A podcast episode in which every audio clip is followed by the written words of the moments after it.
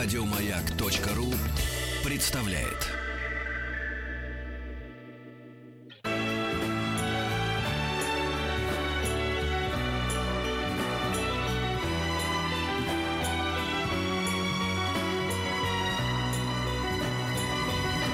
Спутник кинозрителя. Антон Долин. Сегодня пятница. Не думайте, что четверг, а то люди сейчас, о, Или кошмар, среда, да, да, да. еще только четверг. Нет, пятница, и Ну, на самом деле, это Долин. не Антон Долин, это человек, который пришел в его э, облике, а голос э, не успел поменять, поэтому голос у него прежний, другого человека. Человек без голоса. Да, Это сейчас я еще ничего звучу. Вот слышите у меня какой да, да, да. потрясающий харизматичный сип. Мне Да, да. Такой примерно как крестного отца в, э, в фильме Крестный отец. Да. Ну вот мне не нужно, как Марлону Брандо, это играть. Это у меня Да. получается совершенно естественно. Да.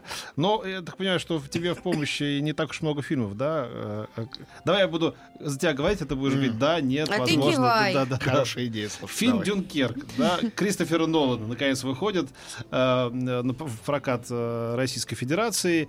И фильм, который уже Антон посмотрел, он сказал, что очень скупой такой мужской фильм. Сделан он... Это я помогаю тебе, видишь, делаю твою Ну, работу. давай, давай. Сделан он в лучших традициях британского кино, такого, такого готического практически стиля. То есть э, сильно отличается от того, что делал Кристофер Нолан до сих пор. Он вообще англичанин, я забыл, или американец? Он англо-американец. Да. Половинка.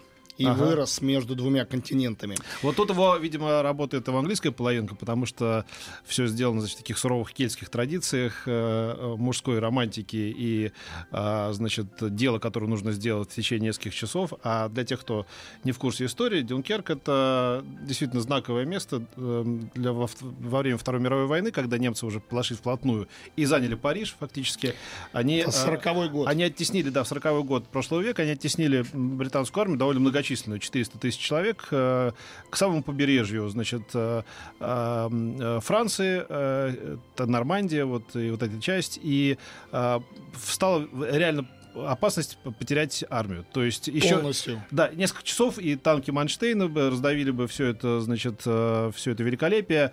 И э, дальше историки расходятся в, в оценках. Некоторые считают, что Гитлер пощадил эти войска, но я не, не сторонник этой теории, сторонник те- той теории, что они просто про Е, что называется, пропустили эту всю историю. Не, Там- ну суть в том, что там, по-моему, танки, собственно, не пустили их давить, а э, дали только, только пехота шла. То есть э, это уничтожение не было массированным. И, видимо, ждали, что они сдадутся в плен или Да. что-то в этом роде. Но никто не мог ожидать, что на самом деле британцы так мобилизуются и мобилизуют всех жителей британских, британских островов, когда те практически на, на всех лодках, какие возможно, на всех ботах, каких-то на баржах, рыбацких, на рыбацких, прогулочных, чуть на ли не на, на, на водяных матрасах, значит, бросятся в, а, в помощь э, к своим, на помощь к своим а, значит, солдатам, и 400 тысяч в течение нескольких часов или там суток, да, э, значит, э, будут переправлены через, через пролив. И э, таким образом британская армия была спасена, и в конце концов еще дала, э, значит, все то, что она дала, была, должна была выдать немцам через несколько лет.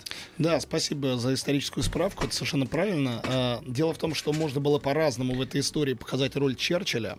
Например, показать, что он был такая сволочь, не хотел спасать своих, и поэтому кинул народ на это спасение. Тут, напротив, в финале, когда солдаты, оставшиеся в живых, возвращаются, они страшно боятся, они ведь отступившие, бежавшие с поля боя. И вот они читают газету, маленький спойлер, но он не имеет отношения к тому, что есть в фильме. Мы же знаем, что многие из них вернутся, хоть и не все. А Вот, читают, и читают там знаменитую речь Черчилля. Мы будем который- сражаться да, в кото- на берегу, да. не осуждает их, а говорит, хорошо, что нам удалось их спасти. И это совершенно неожиданно, особенно для России, пафос фильма военного. Пафос того, что выживание есть победа. Ведь начиная со сталинских времен, когда и лагеря, и расстрел могли э, быть наказанием солдатам, которые не просто там пошли служить неприятелю, а имели, э, значит, слабость сдаться или отступить, даже в безнадежной ситуации. Ты должен стоять до смерти, и все, такое было, э, такая была установка. Но Здесь- тебя контуженного в плен взяли, предатель уже считай. Конечно, чего. именно так и было. И было покорежено огромное количество судеб. Ну и есть точка зрения, что благодаря этой политике беспощадной мы и выиграли войну. Ну, поскольку я не силен в конспирологии и в альтернативной Не истории. будем доходить, это слишком Да. такая тема, да, чтобы... Но да. я хочу сказать, что представить себе себе в России такой сюжет, как сюжет Дюнкерка, который становится темой для героического огромного фильма, невозможно. Не, может, не могут быть героями люди, которые бегут с поля битвы. Не оценивая отношения в Европе и в России к э, последствиям и к событиям Второй мировой, скажу только одно. Мне этот пафос кажется чрезвычайно современным и важным. Пафос того, что вместо того, чтобы показывать войну как событие, где мы хорошие убиваем тех плохих или даже защищаемся от тех плохих, показать мы несовершенные, не хотим убивать и не хотим умирать. Мы хотим остаться в живых. Если мы бьемся, то это потому, что нас к тому вынуждают обстоятельства. И вот этот абсолютно пацифистский пафос этого фильма, он э, великолепно соответствует его эстетике. А, потому что эта эстетика, она Почему этот фильм, я считаю, английский, а не американский? Конечно, там американские деньги. Конечно, Нолан после трилогии «Темный рыцарь» и «Интерстеллар» воспринимается очень многими как американский режиссер. У него действительно вот такое двойное гражданство культурное. Это так. Но вот после его дебюта, сделанного его им когда-то давным-давно за там крошечную сумму фильма «Преследование», это его второй следующий фильм по-настоящему английский, и фильм, которым он сам написал полностью, без даже своего брата, сценарий. Это, то есть это тотально авторское кино. И оно британское, потому что оно крайне сильно отличается от американских образцов жанра. Что такое американские образцы жанра? А, Это прежде всего «Спасая рядового Райана» и недавняя гибсоновская «По соображениям совести». То есть это мясорубка с гуманистическим посылом. С одной стороны мы показываем, что смерть это ужасно, с другой стороны мы наслаждаемся этим зрелищем, как одни убивают друг друга. Мы ужасаемся, но наслаждаемся, потому что понимаем, что это спецэффекты и актеры. Но ужасаемся, но наслаждаемся. В фильме э, Нолана который потрясающе сделан, надо сказать, визуально. Хойта Ван Хойтема, который уже голландский оператор, уже снимал для него «Интерстеллар». По-моему, гениальный человек, настоящий художник изображения. Фильм э, располагается в трех стихиях. И там три временных пласта и три сюжетных э, линии, пересекающиеся. Первое — это пляж, мол, где находятся солдаты, ожидающие спасения или смерти. Второе — это вода, это стихии натурально. Земля, вода и воздух. Вода, по которому ну, мы следим за судьбой одного кораблика, он называется, кстати, лунный камень, который плывет на а, значит, помощь. И третье это воздух, где мы видим два самолета, двух пилотов, потом один остается только, которые э, поддерживают с воздуха. Это все британские пилоты. И э, четвертая стихия огонь тоже присутствует. Это, собственно, война, это смерть, это взрывы, это выстрелы. А, Но немцев не видим. В этом смысле Дюнкерк похож на лучшие советские фильмы о войне. Э, Баллада о солдате, Летят журавли, Проверка на дорогах, Иваново детство. Что их все объединяет? То, что там нет никаких немцев. Ни плохих, ни хороших. Мы видим человека и войну, человека и смерть. Мы не видим человека хорошего и врага. Этого нету. Это 18 мгновений весны, может быть, есть, а в этих картинах самых лучших этого нету. И э, Нолан вообще не показывает немцев, только на очень общем плане, где далеко какие-то самолетики плохие, и все. И э, смертью не наслаждается. Для него война не аттракцион. При том, что фильм очень аттракционный, он невероятно красивый. Но, во- но смерть там показана, вот человек уходит, например, на дно, он просто исчезает и все. А смерть показана как абсолютная аннигиляция, небытие, которому противостоят очень человеческие чувства этих ребят. И солдат, и стариков, и каких-то адмиралов. Их просто страх их нежелание отказываться от как бы человеческого облика э, перед лицом этого страха. И не всем это удается, разумеется. И в этом смысле фильм сделан потрясающе. Там невероятный актерский ансамбль. Вот совсем молодых ребят. Там есть Генри Стайлз, например. Это из One Direction, британской, британского бойс-бенда, певец, который на общих основаниях прошел кастинг. Его взяли на роль одного из солдат. Там даже его имени ты не запоминаешь, пока смотришь фильм. В основном он молчит. Оскаровский лауреат Марк Райландс, потрясающий, который за «Шпионский мост» получил Оскара театральный артист. Кеннет Брана, который играет адмирала. А, Киллиан Мерфи и Том Харди, уже снимавшиеся раньше у Нолана. Причем к Тому Харди у Нолана какое-то особенное отношение. Если все помнят, он его в главной роли в «Возвращении темного рыцаря» снял. Там он был Бэйн. А, То есть тело у него было чужое, лицо у него было закрыто маской, и голос был роковой. А тут он пилот самолета. То есть он сидит в кабине, лицо закрыто что шлемом, и мы иногда слышим две-три его фразы, в основном его как бы там и нету. И их всех как бы нету, и в то же время они все есть. То есть это коллективный портрет этих солдат. В общем, мне показалось, что колоссальное, очень большое во всех смыслах кино. Конечно, смотреть ему надо на большом экране и желательно в IMAX. Нолан фанат IMAX, он снимает на IMAX пленку, но в 2D, не в 3D. IMAX 2D. И этот гигантский экран, огромное синее небо или огромное синее море, и маленький человечек на фоне этого всего, который пытается остаться в живых, ну, меня это схватило за сердце просто. Потому что фильм почти совсем не сентиментальный, почти безмолвный и вообще больше визуальный. Кстати, последнее, что скажу, музыка Ханса Циммера, которую вообще-то я недолюбливаю, в этот раз блестящая, и она звучит как ритм часов, ходиков.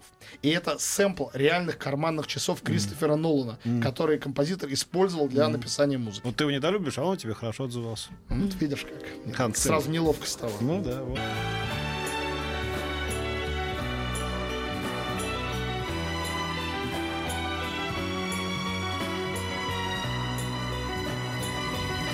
Спутник кинозрителя. С Дюнкерком мы разобрались, а остается только посмотреть его. А вот что это за берлинский синдром, куда тут саванна намылилась? Да, слушайте, это Я очень, трейлер посмотрела и очень понимаю, что это интересная моя штука. история. очень интересная штука, просто отличная. А, рассказываю, что это такое. Сейчас попробую как-то это самое донести эту мысль. А, итак, а, это как бы а, фильм ужасов, на самом деле это скорее психологический триллер. Берлинский синдром это а, немножко игра со стокгольмским синдромом. Просто действие происходит в Берлине. И э, я хочу минимум рассказывать э, Да, о сюжете. Я расскажу завязку. Она тем более такая предсказуемая. Девушка, кстати, замечательная актриса, молодая Тереза Палмер играет эту роль. Она австралийская э, туристка в Берлине. Ходит, снимает ГДРовскую э, архитектуру, ну, живет в каком-то хостеле и знакомится с очень симпатичным молодым человеком, который в какой-то школе пропадает вроде бы английский, владеет английским, они пообщались. Дальше она у него заночевала, у них секс. Кстати, хорошо здесь снята и сделана эротика. Потом утром она просыпается и обнаруживает, что а, дверь закрыта. И в, КЖ в КВЖ КВД надо ехать. А, Вот это был бы триллер. Да. Дверь, дверь закрыта, а, окна из пуленепробиваемого стекла, симка с телефона вынута. Не трейлер, это суровая правда жизни. Вот Если я- радость на всех одна, на всех и беда одна, да? Газета в КВД. Я думаю, что очень многие э, эту ситуацию опознают как знакомые. Вообще этот фильм, конечно, через некую экстрим-ситуацию говорит вообще о домашнем насилии, об абьюзе как форме сексуальных отношений. И, конечно, стокгольмский синдром как чувство, которое жертва начинает в какой-то момент испытывать к своему насильнику, то есть не только ненависти и беспомощности, но и невозможности без него обойтись, это то, над чем надо всерьез задуматься. У этого фильма один, на самом деле, минус, на мой взгляд, он немного затянут, там провисает середина, он двухчасовой, мог бы быть и полуторачасовым, чуть более энергичным. В остальном, великолепные два актера, я не назвал актера, а Макс Риммельд и Тереза Палмер, оба замечательные. Самое главное, это редкий случай триллера-хоррора, ну вот Хичкок так умел, который, с одной стороны, э, совершенно метафорическую и, в общем, фантастическую, выходящую из ряда вон ситуацию рисует, а с другой стороны, а, это, а, ну, вот прям как в жизни, вот может такое быть с кем угодно, с любым и с любой, на мой взгляд. А вот Сокол Крушкин пишет, что это кусок не очень хорошего э, вещества, вот это кино, о котором Да? вы говорите. Берлинский я, я не синдром? согласен. Да. Ну, Он не очень- знаю, я посмотрела трейлер, ну, я же должна свой... Ой, я вчера видел берлинский синдром. Я видел репортаж э, с питчинга в фонде кино, где ты, кажется, Я там член- был. членом э, да, Да, жюри был. да. давно служу. Да, да, да. Вот этот триллер, я хочу сказать, там проектики у вас. Ну, Причем многие очень интересные. А мы потом Да. голосуем, и каждый ставит свои баллы, кому, что, что не нравится, маленькие, что нравятся, большие. Меня по-прежнему волнует э, фамилия Стюарт, настоящего продюсера э, твоего друга Волобова Давай или нет? позовем его в гости и спросим. Хором. Так, так я выйду тогда, вы позовите его, а я Ну? Твой вопрос. от меня спросите, да. В общем, короче говоря, Дю- Берлинский синдром. Дюнкерк обязательно для всех. Пожалуйста, на большом экране старайтесь. Не портите себе удовольствие просмотром на- в плохой проекции. Не, нет, я, может, до, до IMAX не дойду, но вот э, на большом экране... Я всегда смотрю на большом экране. Какой смысл? Это интересно. Ну, все по-разному. Я же не только к тебе обращаюсь. в компьютере смотреть в плохой копии. Согласен. знаете, А еще что что-то будет на этой неделе? Нет, нет, э, прокатные два вот этих фильма, но есть несколько непрокатных событий, очаровательных. Сейчас про них расскажу. Значит, э, раз, раз- имеешь в виду акции журнала «Искусство и кино»? Кстати, об этом я не думал. Но там бессмысленно рассказывать про показ. У нас э, в саду Эрмитаж будет э, праздник летний. Там будет показ фильма «Мертвец» под открытым небом, но билеты уже все распроданы. Но можно просто прийти и купить старые номера искусства кино. Не купить, а получить за пожертвование минимальное. Там, какие-то копейки буквально. Старые номера за все времена. Ну, ты же вип-зону там будешь делать? Это же для меня. там, Только да. для тебя Ну, специально, конечно, отдельную, да. Маленькую Маленькую такую, да, 2 да. метра на 2. Да. Ну, но там будет написано VIP на заборчике. Да, нормально, меня настроит. Хра- Я знаю, конечно. Вот, а потом а, мы будем устраивать в кинотеатре «Пионер» а, 27-го, если я ничего не путаю, просто заранее сейчас говорю, но через неделю еще раз объявлю, показ с комментариями фильма «Люмьер». Это вот про братьев Люмьеров, а, не про, а их фильмы смонтированы в единую картину. По-моему, это очень должно быть круто и здорово. Потом, а, я уже говорил и скажу еще раз, «Дюнкерк» с субтитрами по-английски в большом первом зале октября 26 числа 26 на следующей неделе. Просто я думаю, что через неделю, когда мы встретимся... А, показ уже пройдет, собственно, да. Поэтому объявляю сейчас, 26 И теперь идет фестиваль «Стрелки» на «Стрелке Красного Октября», соответственно. Там уже э, прошел при полном аншлаге показ, потом второй показ фильма «Аритмия» Борис Хлебник. Мы не успели рассказать об этом. Но впереди еще много показов, они все ужасно интересные. Сегодня показывают э, э, фильм «Кондитер» израильский.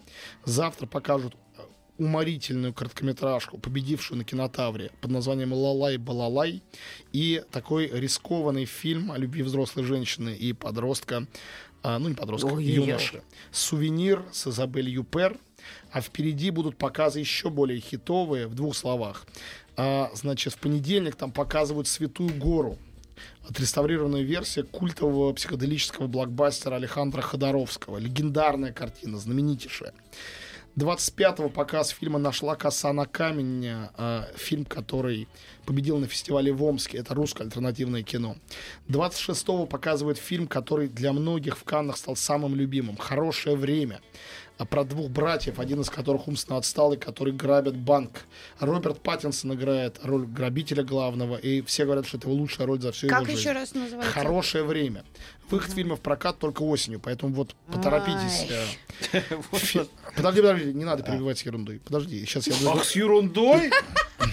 Ну, Не давай. ходите на этот фестиваль. Все фильмы Г полные. Так, хорошо. Да, и журнал тоже не покупайте. Под руководством Антона тоже будет Г. Все, все. Испортится журнал, пропал. Нет, С ерундой. нет, нет. пере- Давай, что еще? Вот, фильм «Кротко». Галь, на следующей неделе Антона не зовем, не надо. Вам же хуже будет. О, да, трендец, мы рухнем просто. Фильм Сергея Лазницы «Кроткая». Это, может быть, вообще будет единственный показ в России. Непонятно, что с э, прокатом. Шикарная картина из конкурса Каннского фестиваля. 27 числа показ. И 28 одна из самых очаровательных картин этого лета. Комедия «Малыш на драйве». И это тебе, Петь, нужно обязательно посмотреть, потому что там лучшая кинороль за долгие годы твоего любимца Кевина Спейси. О, Он круто. Как, как? Кевин Спейси. «Малыш на драйве» называется фильм. Это комедия криминальная. Это пародия на фильм «Драйв». Представьте себе, «Драйв» только комедия. Вот, где мафиозного босса играет Спейси, и он там, ну, он невероятно там смешной, очаровательный, как бы небольшая роль, но вот прям ради нее одной даже стоит на этот фильм сходить. Ну, а там не только это. «Малыш на драйве» 28-го, «Кроткая» 27-го, «Хорошее время» с Паттинсоном 26-го, билеты, по-моему, там все еще есть, так что не пропускайте. Я хотел коротко просто. Вот Стрелка. пишут там, вот скажите, чем Фадеев заработал право шутить как гопник. Я чем? Я занес Вахидова просто. И поэтому шучу как гопник теперь.